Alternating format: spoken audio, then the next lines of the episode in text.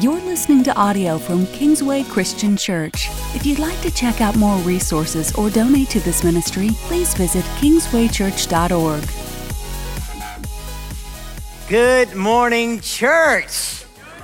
We want to welcome everybody watching at home online right now. Also, as Brett already shared in the service earlier, we had a lot of people tuning in throughout the week and throughout the day, some from all over the United States and the world. And so we're really glad that you're tuning in with us, whether you're here or there. And uh, aren't you glad it's 2021? Yes. And yet, doesn't it feel the same? Yes. And so, don't you want to know what God is going to do this year? If God had come to you on January 1st, 2020, said, Oh, by the way, this is gonna be year like you have never seen before.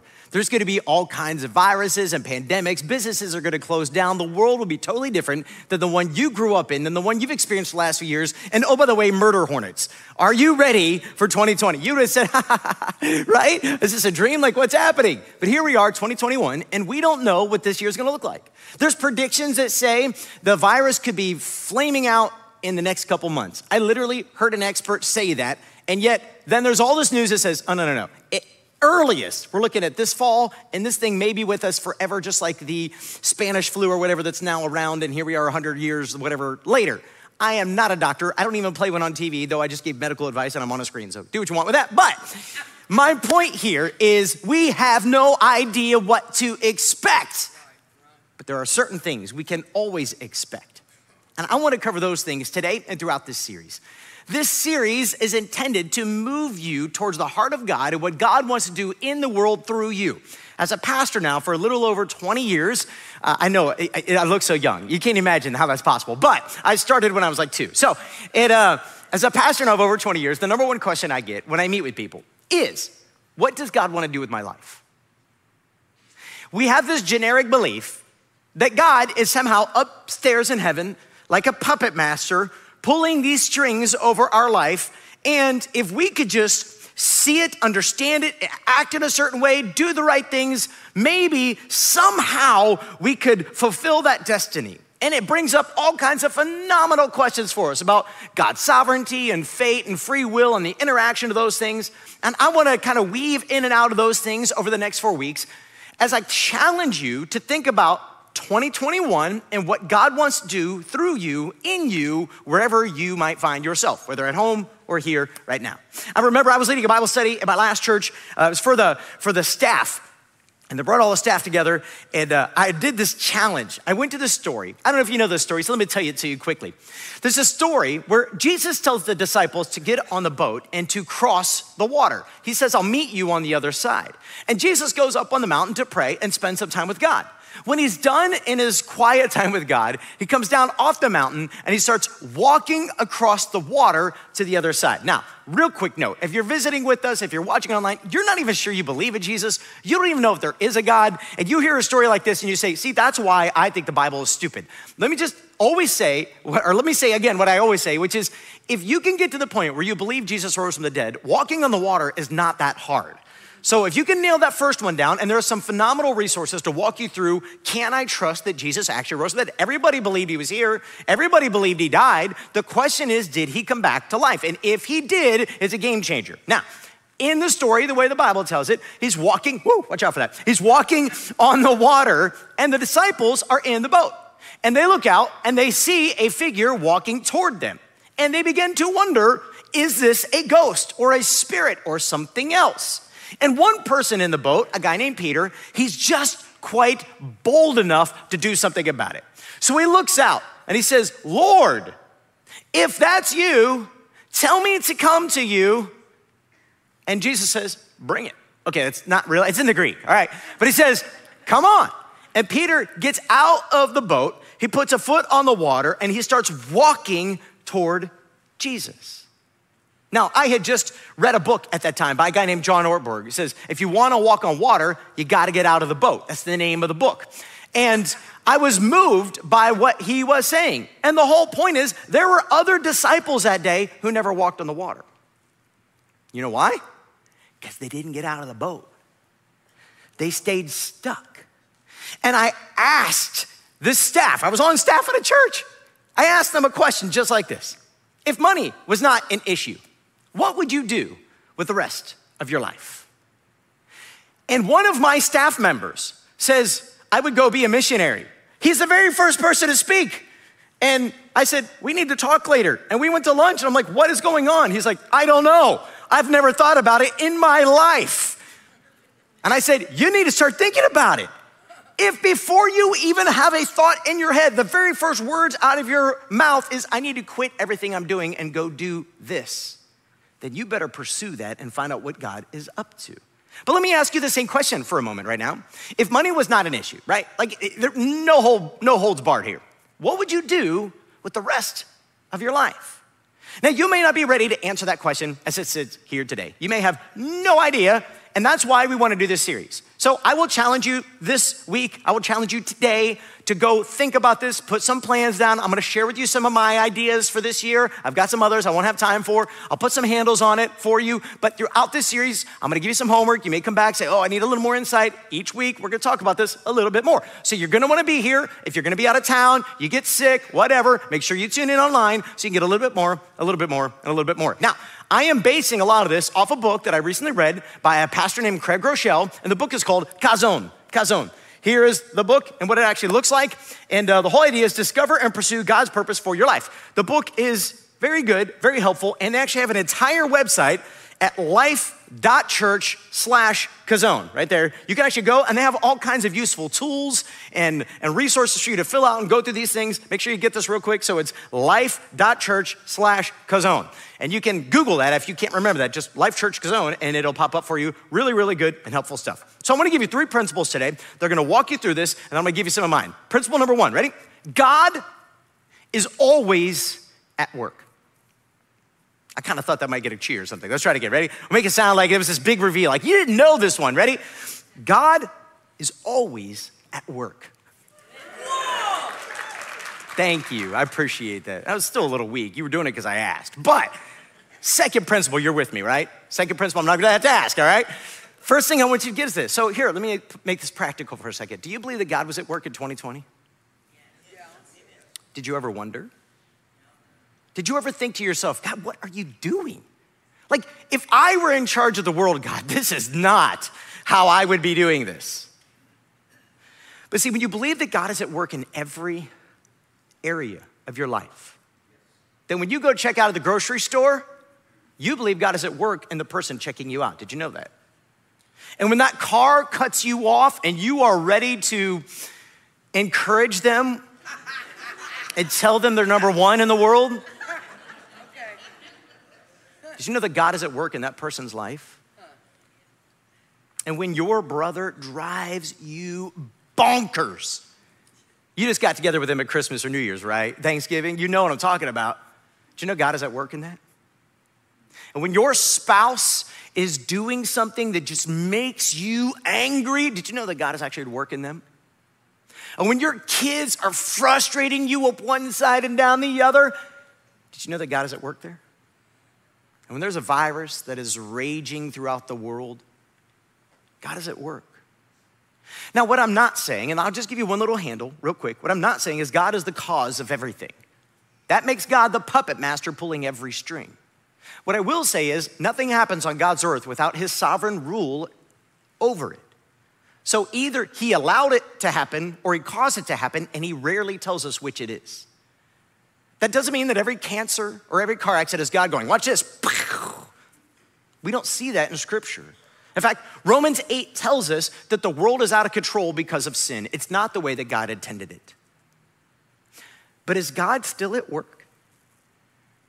Is God still at work with you, in you, when things aren't going the way you hoped, thought, or planned that they would go? Now, there's many passages, a plethora of passages that I could show you. Let me show you one. Psalm 33, verse 11 says this But the Lord's plans stand firm forever, his intentions can never be shaken. Meaning, the second part, the best efforts of the most evil people in the world cannot thwart what God is up to. He is at work, and He's literally at your work and He's literally in your life and in your home. Have any of you lost sight of that along the way? Maybe you're not sure because you don't have faith yet in God. I need to give you this anchor for your soul that you can trust that God is good all of the time. You hear me say this, right? Like somebody sent me an email recently to encourage me and, and, just said, Hey, I just wanted you to know I appreciate you. I feel like you say this thing all the time. I'm like, Good, you're hearing it. I do. I say this all the time. God is good. So even in the hurt, even in the pain, even in the suffering, God is good. I don't know about you. Over this last week, I read a lot of news articles because I had some time off, and I was reading about these young senators, like they're their early 40s. I mean, they're young. And they passed away. Do you hear about this? Some government officials got COVID and died. And I thought to myself, man, I'm, I'm close to that age. And um, I keep thinking, like, I'm okay because I'm healthy and whatever, but so were they. And for a moment, fear crept into my heart. What would happen to my family if I were to get sick and not be here anymore? And the very next thought to come into my mind was, Matt, am I still good? I'm like, I'm not even sick. And those are the fears that sometimes jump into my mind. Do you know what this feels like? If God is good and God has plans and God is at work and nothing can thwart them, then you can get up tomorrow and do whatever God has planned for you to do. But how do I know what God has planned for me to do? Well, the first thing you gotta do is you gotta believe that God actually has plans for you to do. So that leads us to the second leadership principle, which you're ready for, right? All right, here we go. Second leadership principle God is always at work and he intends to use you. Starting to sound like, uh, I don't know, like a TED talk or something where everybody's prepped to cheer. All right, anyway, this isn't a TED talk, this is Bible 101. God is at work in the world, but guess how he's doing his work? Through us. Through you. Did you know that? Now, God has many resources available to him. He could raise up a rock to do what he's asked you to do, but he asked you to do it. Are you with me? He doesn't need you, but he intends to use you. And we see this throughout the scriptures. God calls a man named Jonah and he says, I want you to go to Nineveh and I want you to tell them to repent because otherwise I'm going to come and discipline them. And Jonah doesn't want to go. And if you understand the book of Jonah, you may not, it's fascinating why Jonah doesn't want to go. It's because the Ninevites are the bad guys. This would be like God saying to you, I'm trying to, I don't know, back in say 9 11, when these planes were flown into some buildings in the United States. And God said to you, I want you to go love and serve the people in Iraq. And you go, no. If you're gonna go get them, get them, hurt them, destroy them, punish them. I'm not going because Jonah knows if I go, they might repent. And if they repent, I know you, God, you'll forgive them. And if you forgive them, then they won't get what they deserve. And God's going, no, see, that's exactly who I am. I want to be the same God to everybody that I am to you, Jonah. I want to show everybody mercy. I want to show everybody grace. But what's the bigger point? God's doing it through who? Jonah. Now, did God tell Noah to build a boat? Yes. Yes. Could God have asked somebody else to build a boat? Well, I suppose he could have, but he asked Jonah. Did God ask Moses to go back into Egypt and lead the people out of slavery? Yes. Could God have raised up a different leader? I suppose he could have, but did he? No. He chose Moses, he chose Elijah, he chose Jonah, and he's choosing you. But choosing you to do what?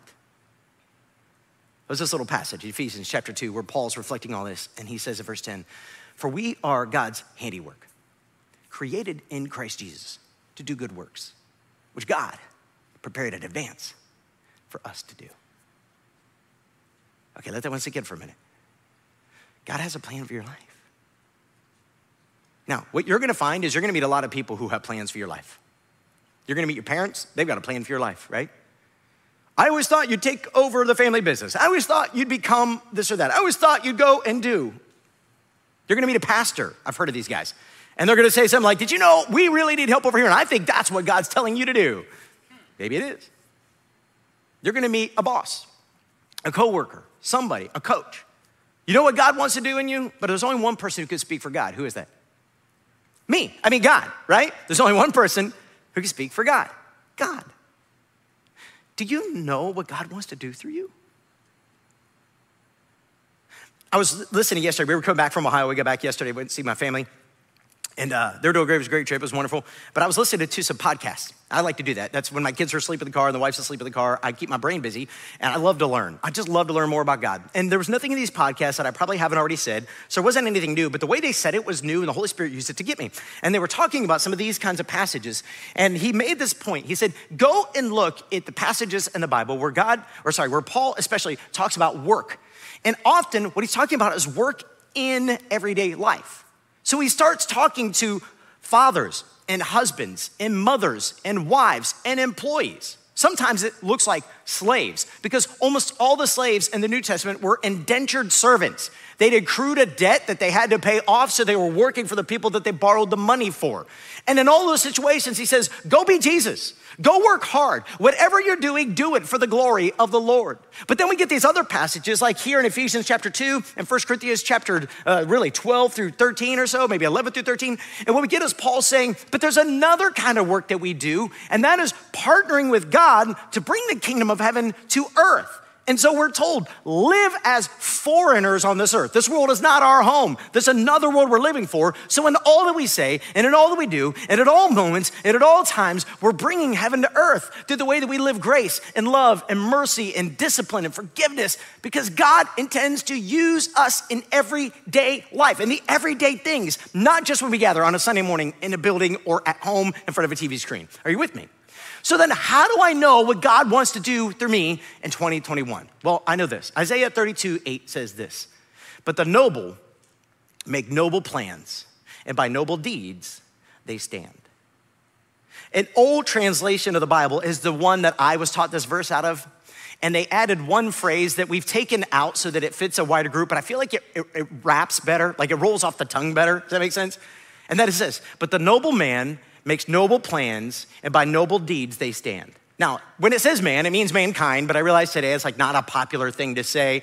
He means everybody. But when you say man and plan, it rhymes, right? So that's the way I always remember it. I encourage you to just find a way to remember this.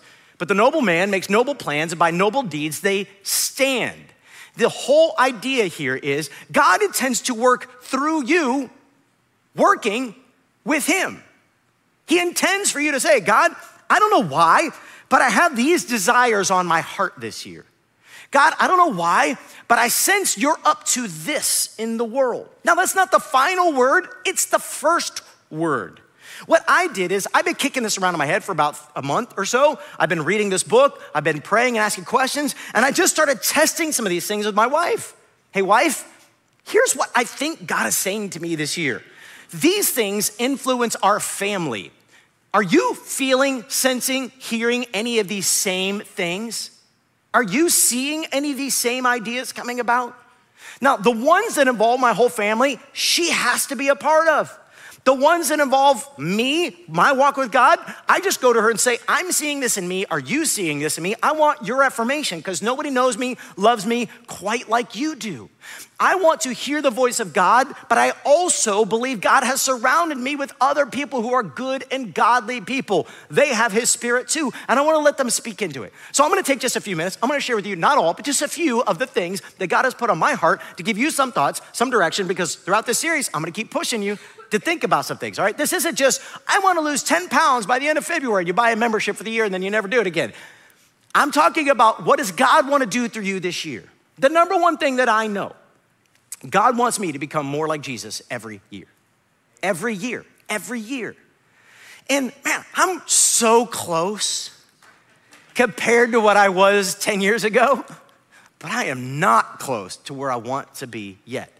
And yeah, I don't feel good about saying that as your pastor, but I trust God's grace is still good. He's still driving my life, He's still correcting me. Sometimes He has to discipline me because He loves me.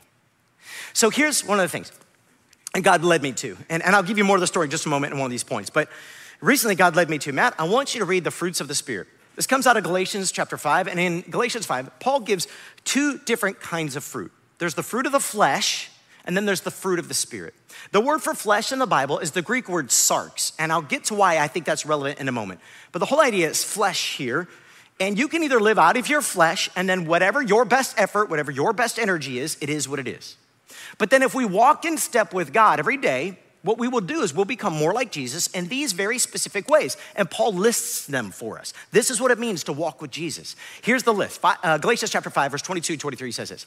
But the Holy Spirit produces this kind of fruit in our lives. Ready? Love, joy, peace, patience, kindness, goodness, faithfulness, gentleness, and self control. There's no laws against these things. Meaning, what Paul's dealing with in Galatia, he's mad at them. He's mad at the church. They've lost their way. But what's going on in the church is people come along and said, You really want to follow after God? You know what you need to do? You need to be circumcised. You know what you need to do? You need to follow all these old dietary issues in the Old Testament. You need to, be, you need to become this so that you can become that. And Paul says, No, no, no, no, no. There's no law. There's no law. The law under Jesus Christ is the law of what we call love. And when the Holy Spirit's guiding your lives, these things will become ever more present in you. So here's the question that God told me. He said, Matt, I want you to pray about which one of these you need to focus on in 2021. Here's the one he gave me self control. Ah, I wish he hadn't said that. But here's where this came from. A few weeks ago, I sensed God put the burden. I'm not, I feel like I'm not supposed to talk about this, but the Bible talks about it, so I'm gonna talk about it, so I'm just gonna share. Okay, so a few weeks ago, God put the burden on my heart to spend some time fasting. I don't have time to dig into fasting right now, but fasting is where you give up something for something that is better. That's the best way to say it. But most of the time in the Bible, it's literally giving up food. Jesus fasted for 40 days, 40 nights. Most likely, he had water. It doesn't say real specifically, but he went out into the wilderness and he was tempted by the enemy. And I just felt this God saying, I want you to go without food. So for some reason, I said, okay, I'm gonna go 36 hours without food. First eight to 12, no problem, big deal, right? That's no different than doing a, a what do they call that? Intermittent fasting, right? All right, so the next, the next eight hours or so, a little bit harder, not that bad. Got to 24 hours, piece of cake, about 24, maybe 25 hours in, my family's eating dinner, and I'm making spaghetti for everybody because my wife is frantically trying to get some things done around the house. No big deal. But spaghetti's like one of my top one favorite meal of all time. And so I'm making this for them, and we've got some new sauce, and I wasn't sure my kids were gonna eat it. That's my excuse. And I had to heat it up, and I had to make sure it wasn't so hot that it was gonna burn them. And so I was like, God, you'll forgive me. I'm just gonna touch it to my tongue and make sure that it's not too hot and make sure that the flavor is such that they will eat this. And my mouth came alive with flavor. It was like, oh my Lord, this is amazing. Now, the part that I'm most embarrassed about is not only did I decide to break my fast, the kids didn't like the sauce and I ate all of the spaghetti. and I am not joking. A half a box of spaghetti. Not joking. And then I'm sitting in my chair, feeling really sluggish and plump. And I say to my wife, I think I have self control issues. and it wasn't that eating spaghetti is bad. And it wasn't that God was angry at me. I could have set the fast for 24 hours. Almost all biblical fasts are 24 hours. Nobody told me I had to go 36 hours. I said that, and I've gone 36 hours before, but my flesh cried out to be fed. And so, what God has been whispering to me over the last three weeks is, I want you to focus on this. There's this moment, the reason I told you the word sarx, there's this moment in the New Testament where um, Jesus is about to be arrested. And he's grabbed the disciples, if you know the story, and he's taken them into the garden, and he, he says, I want you to pray with me. Now, they don't understand the weight of the moment. And he takes some of the disciples, the three closest to him, Peter, James, and John, he takes them and says about a stone's throw further, and he, he puts them there. He says, I want you to pray with me. Then he goes about a stone's throw away from that, and he starts kneeling down to pray. And he comes back and he finds them sleeping. And he wakes them up and he says, Can you not even keep watch with me for one hour? One hour? You can't even give me an hour? I mean, Jesus, I give you 24, all right? You can't even give me an hour? And then he says this the spirit is willing, the sarx is weak. It's the same word. It's the same word. See, when your flesh cries out to be fed, all of a sudden you'll stop living for God. Do you know what happens to everybody when you fast? You get hungry. And you know what happens? I just saw a meme this week. 80% of all fights have happened because somebody hasn't eaten yet. What happens when you don't eat is not only does your flesh cry out, but you get grumpy, don't you? You get moody, you get impatient.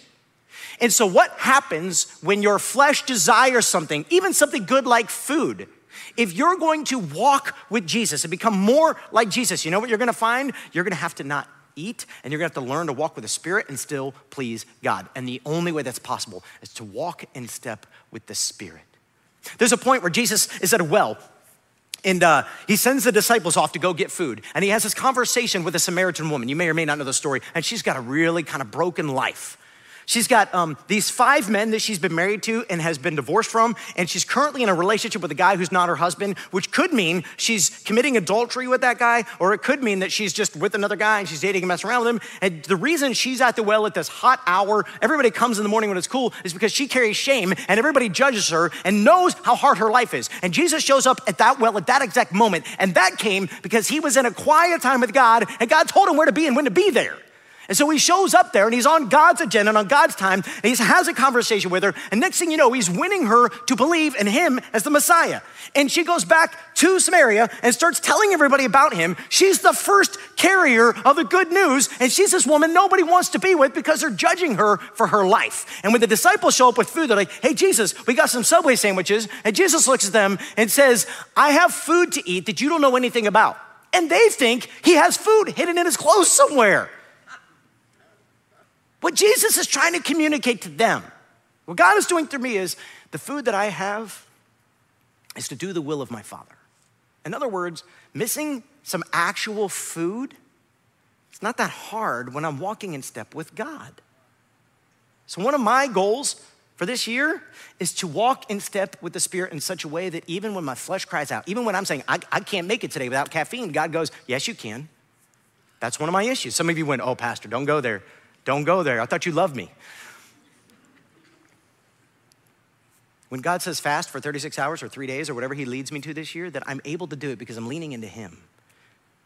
Make sense? I don't know what God's saying to you. Let me give you some quick ones that God has said to me just to give you some direction for what I'm doing in 2021.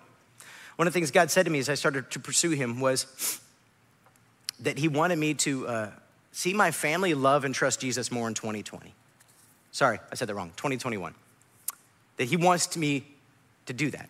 I put down some ways, so we'll get to this throughout this series, but I just started putting some markers in there.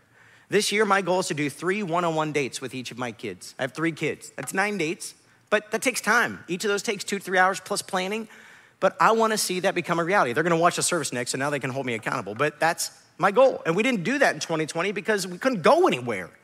But I'm gonna make it a reality. Even if it just means the two of us come here to the church and hang out in my office, we're going to do this. I'm gonna commit to doing eight to 10 dates with just my wife because she's really beautiful and I'm really blessed and it's good for my family. I wanna see my family love Jesus more, and as the leader in my home, I wanna draw them into the presence of God. So I'm going to Him to get what I need to give to them what they need. Uh, there's a bunch of others. I don't need to go through this, but there's one more on this one that I just want to share quickly. God convicted me about, about 60 days ago to let go of Facebook and let go of video games. So I deleted all but one video game off my phone because it's like the one game that takes five minutes and I play it and I'm done. And God's even telling me, why don't you let that one go too? And it's hard. My kids love video games. Hey, Dad, why don't you play video games with us? I'm like, I'm gonna tap out on this. But Facebook, and now I got like our media team going, hey, we want to get you on Instagram and we want to get, I'm like, guys, I don't, I don't know that's going to happen. Because I am taking so much time away from life by living this fake life in the digital world, and, and I don't always know what to do with that. And so, what I know is I'm trying to be on it less so that I can be more available because God has said, disciple your family first. I don't know how that sits with you. Maybe nobody needs that word today, but I'm gonna guess some of you do. All right, here's one of the other things God said to me I want you to intentionally invest in others who invest in others that make sense? At one point, Paul tells Timothy, make good on the investment I made in you. It's a banking term, he actually says in the Greek. I made an investment in you, and I want you to bring about a, a surplus. I want you to bring about uh, money on the investment I made. Well, it's not real money, it's life, life on life. So, my goal this year is I want to invest in three pastors or missionaries in a way that's restorative and a blessing to them. The Bible says if you bless others, you yourself will be blessed. So, I've set a financial goal. I'm not going to share that goal so the left hand doesn't know what the right hand's doing, but I set a, an aggressive financial goal that's going to take me being sacrificial in my own life in order to invest in the lives of other people. And I'm already trying to make that plan come about in somebody else's life because I feel like God has told me to do this. It's just something I want to do to please God and encourage others who are doing the work of God. So here's the other thing. Every time God brings a name to mind this year, I'm gonna stop and text that person and say, hey, I want you to know I'm praying for you. I've already been living it out starting at the end of last year. And it's cool because one day I did it. God put two names on my heart. He didn't put a thousand names, He put two names on my heart. I texted both those pastors, and said, hey, I just want you to know God put your name on my heart. I'm praying for you. And the other one wrote back, he's like, oh my gosh, you would not believe the timing. And then they told me a little story. And I thought, man, I love when God speaks and we're responsive. God intends to work in the world, and who does He want to use? You. Is it possible that when you get a name on your mind, it's not an accident? Is it possible when you just are sitting there talking to a friend, you go, I don't know why, but you wanna go to lunch sometime? Is it possible that's not just you? That's actually God saying, I want you to get together with that person for a reason you don't even now see or know. Will you be responsive when God speaks? All right, here's just a couple other quick others. God put on my heart. There's a lot more, but God told me this year to seek out mentors who could teach me about evangelism and church leadership. God put a name on my heart. I don't even know why. He put the name of one of the largest churches in the United States. And the pastor recently retired. And so I reached out to a mutual friend. I said, Look, I don't, I don't know this guy. I've never met this guy. Um, do you happen to have a cell phone? you know, because the guy who leads a church of 30,000 people is sitting around waiting for one more person to text them. And he said, Sure. I said, Do you think I'm mine? He goes, I don't know. You can always try. So I texted him out of the blue and he said, Can you talk in 90 minutes? I said, I don't know. I said, Rachel, can I talk in 90 minutes? She's like, Yes. So not only did we talk for an hour, it was like I couldn't keep up. He was just pouring out 30, 40 years of wisdom of church leadership over me. And I'm like, holy cow, I'm like, I gotta bring this guy out of my church. Like, I'm just writing as fast as I can. And it all becomes one day God put a name on my heart. God knew an issue I wanted to grow in, and He put a name on my heart. And I decided, why not just see if it's even possible to bring that about? Is anybody getting anything out of this besides me? Yes. Yes. Man. All right. There's a bunch of others, but I'm gonna share one more. God has told me this year He wants me to lead Kingsway into the dark and hurting world with bold obedience to Jesus Christ. Over the last three or four months at Kingsway, we've been working through an Unstuck process. Unstuck is the name of the group. The pastor uh, wrote a book called Unstuck, and then he leads an organization called Unstuck. And it's taken a lot, a lot, a lot of hard hours. Part of the reason I got really tired at the end of last year is because we were putting in a lot of hours in addition to what we normally do to figure out where God wants to take this church. And so I can't wait until February 28th on our vision night. And then for the following four weeks, we'll cover in great detail where we think God wants to take us, especially over the next 12 months, but over the next five years. And I gotta be honest, here's the core of this for me. There's a lot of people who are distant from God right now, and they're dying and they're going to hell. And if you're one of those people visiting, this isn't a statement of judgment, it's that it keeps me up at night. I've got, I don't know, if God blesses me, what do I have? 40 left, years left on this earth? I'm probably at my halfway point, let's call it. I don't know. I mean, if I'm lucky. I'm thinking sometime in the next 40 years, I'm gonna say sayonara to my kids and grandkids. I'm gonna go be with Jesus forever, and it's gonna be glorious for me, but there's gonna be a lot of people that I meet every day that aren't gonna be there. And I hope that makes you uncomfortable. I hope that eats at you. Because if we believe what the Bible says is real about life after this life, it ought to cause you not to sleep good at night. Guys, I wouldn't wish hell on my worst enemy. And God told me sometime late last year, we need to do a series on heaven and hell to remind us all again why we do what we do. Because it'll drive you to make sure you don't waste a conversation and you don't waste a lunch appointment and you don't ignore that voice in your head and you send that text message because you never know when the next one is the one that God intended to use to drive somebody to Him. And I'm terrified to stand there one day and to look across the aisle, the sheep or the goats or whichever there are, and say, How did you not know? And they'll say, Well, you didn't tell me. May 2021 be the year that whatever God calls us to do, no matter how hard or awkward or uncomfortable, we're obedient. Now, how do I come to this list? And again, my list is bigger than this. How do I come to this list for this year? Do you know how? Because I know my why. I know why I exist in the world. I know what God wants to do in me. God has already confirmed in me what He wants me to do. And you may not have that. So you might be feeling stressed and overwhelmed about, well, I got all these goals and things I want to accomplish. And great, how do I discern that? That's the next three weeks, okay? So don't stress. You don't have to have all the answers by today. Pick up the book, go to the website. I wanted you to get conviction today. But Andy Stanley, a pastor down in Alpharetta, Georgia, he said this great phrase. He said, When you lose your why, you lose your way. When you lose your why, you lose your way. What is your why? Why do you exist? Why are you here? And for me, is to bring the glory of God to earth. That's why I'm here. But at the end of the day, all of these plans that I've written down, talked to my wife about all these plans, they're just plans. God has the right to direct my heart and my life in this church any way that He sees fit. My Proverbs 14 22 says this If you plan to do evil, you will be lost. If you plan to do good, you will receive unfailing love and faithfulness. Work brings profit, but mere talk leads to poverty. In other words, make good plans, but make good plans. Not like your plans are gonna be perfect, because everything you do is gonna be guided by unfailing love and faithfulness from God. Just make plans. Good plans, plans to do good in the world. Don't plan to cheat in your business. Don't plan to not work hard. Don't plan to be unfaithful. Plan to do good and then let God bring about unfailing love and faithfulness. And then you've got to get to work. Work brings profit. If you just talk about it, it leads to poverty. Nothing good is going to come of it. You got to actually put some rubber to the road. You got to take steps, which is going to lead us to my final point today. Ready? Don't overestimate what you could do in a year and underestimate what you could do in 10 years. And here's the wisdom of that. Most of us start thinking about what we want to do in 2021, and the reality is we overestimate the next 12 months. There are only so many hours in a day, there's only so many days in a week, weeks in a month, and months in a year, right? We know those numbers. There's only so much money that you have, there's only so much margin that you have. You, everybody, get ready to say this with me. You're to repeat after me in a minute. You are not the Savior of the world. So, in a minute, I'm gonna have you say this with me. If you're watching at home, you can look like a complete idiot saying this to your TV and your family room, but some of y'all need this. In a minute, we're gonna say together, I am not the Savior of the world. On three, it's gonna be extremely cathartic and healing for all of us. Ready? One, two, three. I am not the Savior of the world. What's his name? Jesus. It's Jesus. So I don't have to save everybody. I don't have to fix everything. I don't have to be in control of everything. I can simply do today whatever God has asked me to do, what He's laid on me, my heart to do, the plans that He set in place, and I can trust Him that He has it in His hands.